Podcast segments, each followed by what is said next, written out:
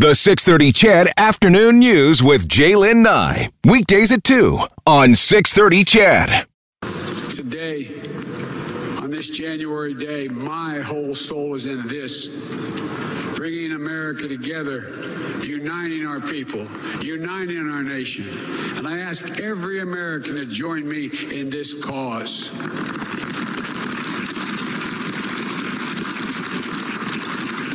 Uniting President Joe Biden, in his inaugural address, making uh, lots of calls for unity today. As mentioned, at 78 years of age, becomes the oldest U.S. president in history. Uh, top Republicans, including Vice President Mike Pence and the party's congressional leaders, uh, were there, along with former U.S. Presidents Barack Obama, George W. Bush, and Bill Clinton, watching all of it very closely, as he has been for some time now, is Reggie Cecchini our Global News Washington bureau producer and correspondent. Reggie, welcome back to the show. Good afternoon. All right, what stood out to you today in that speech from uh, President Biden?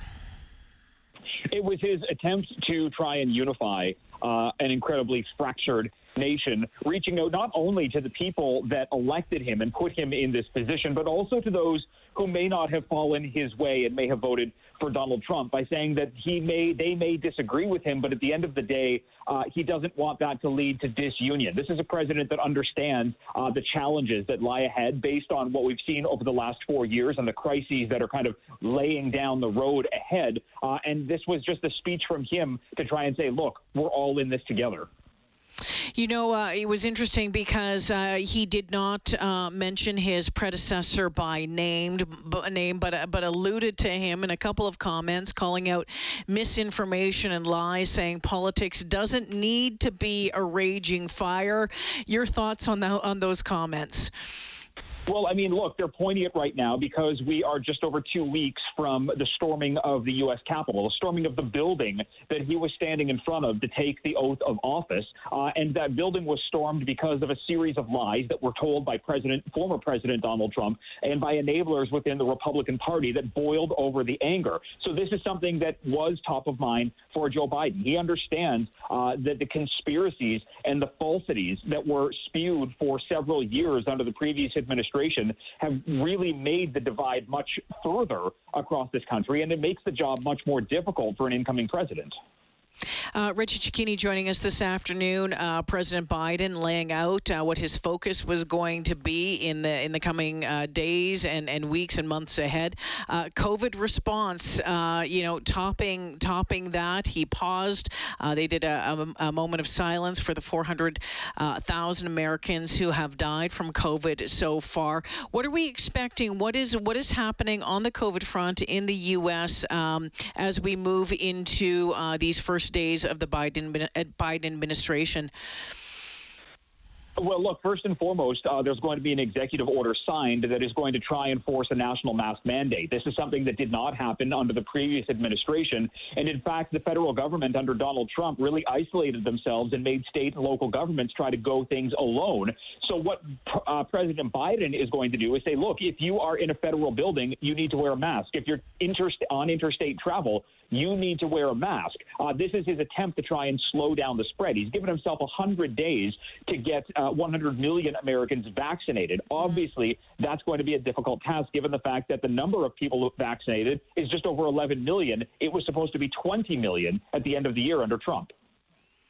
Uh, Reggie Cecchini joining us from Washington uh, this afternoon. What was the feel like there today, Reggie? Curious to know. I mean, obviously a much different inauguration than we've seen in the past.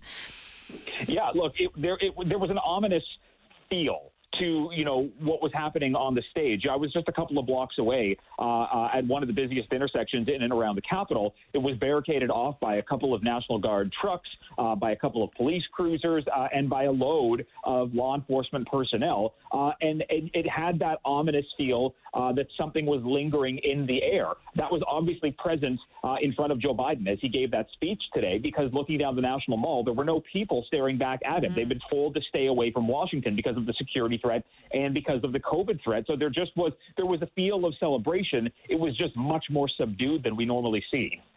Were there any security issues reported, Reggie? Not from anything that I have seen. There were a couple of protests that were given permits to be able to gather in Washington, but the Secretary of the Interior denied most permits for people trying to gather in large groups. For the most part, when we were walking back to the Capitol after the ceremony, there were actually a couple of crowds of pro Biden uh, supporters standing in and around the Capitol. This is a much different scene politically here in D.C. than we've seen over the last, you know, really over the last four years, but really over the last six or seven months. I thought it interesting that um, as much as uh, President Biden was reaching out and, and talking about unity in his own country and trying to bridge that gap, uh, also also uh, looking uh, at the world stage as well, saying um, that we, it's time to repair issues with other countries. That he knows that the world has been watching. Yeah, and look, under President Donald Trump, uh, it was America first, and that really frayed a lot of the global relationships that the U.S. has had, whether it had to do with NATO or whether it had to do with anything to do with climate. Uh, the president really strained those relationships, and Joe Biden understands that it's going to be a task to, in order for countries to kind of rebuild that trust that they once had uh, with what was arguably the most powerful nation on earth. So again, as Joe Biden is trying to deal with the divisiveness in his own country, he now has to work at bringing back world leaders to the stage to show that America does does rely on its allies as much as the allies rely on the U.S. All right, we know that uh, former President Trump is back in uh, Florida this afternoon, uh, leaving early this morning. I think landing about an hour before uh, President Biden became uh, the president. Uh, what happened this morning with President Trump as far as any ceremony on his way out the door? Look, he had a self-planned send-off uh, at Joint Base Andrews. He called as much military force in as he could. He gave himself a 21-gun salute. There were very few, if any, uh, dignitaries there because they were all at the inauguration, and that mm. includes Vice Pre- former Vice President uh, Mike Pence. But really, Donald Trump stood at the podium and, and tried to, you know, tout and embellish the the accomplishments he sees over the last four years, and then offered best of luck to the incoming administration without naming Joe Biden. He alluded that he or somebody in the Trump family would be back over the next sometime after the next four years. But realistically, this was simply, uh, you know, a quote unquote sore loser send off for a president uh, who refused to accept what the reality was. Okay, we, we were wondering whether or not uh, tradition would continue with uh, one president leaving a note to uh, the next president. At first, we were thinking that's not going to happen. I've heard word that that, in fact, might have happened. Do we know one way or another? Uh, we know that a note was left in the desk for Joe Biden, uh, and the tradition did continue. We also know that Donald Trump liked the letter that was left to him by Barack Obama. So it's not really a surprise that this tradition did continue on. President Trump was all about the vanity and the showmanship of the president, uh, and this was his, you know, last effort to be able to stay in the Oval Office while Joe Biden was walking in. We also know that Mike Pence left a letter for Kamala Harris, but that transfer of power between those two offices was much, much smoother. Mm-hmm. Reggie, want to thank you for this this afternoon. Appreciate your tr- appreciate your time. We'll talk to you again soon. Thank you.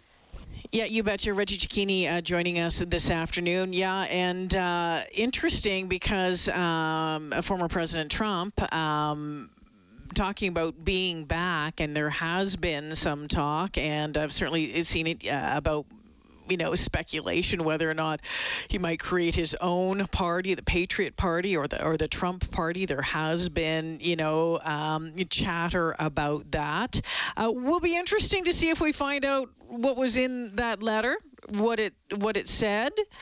Um, we know that. Uh, Kamala Harris expecting to speak uh, later on uh, this afternoon. Also expecting to speak uh, later on on uh, more of a Alberta level, of course, uh, but in direct um, uh, direct tie-in to what is happening in Washington. Premier Kenney is expected to talk to the media later on this afternoon uh, in response to uh, we're, we're, expecting any time now um, to hear word that. Um, that that permit, that presidential permit, has been pulled for Keystone XL. We know that uh, TC Energy uh, suspended work, announced that it was spending suspending work on the pipeline expansion pro- project, uh, just saying that. Um, uh, w- with what was coming down. That's what they needed to do, and unfortunately, throwing thousands of people um, out of work right now. So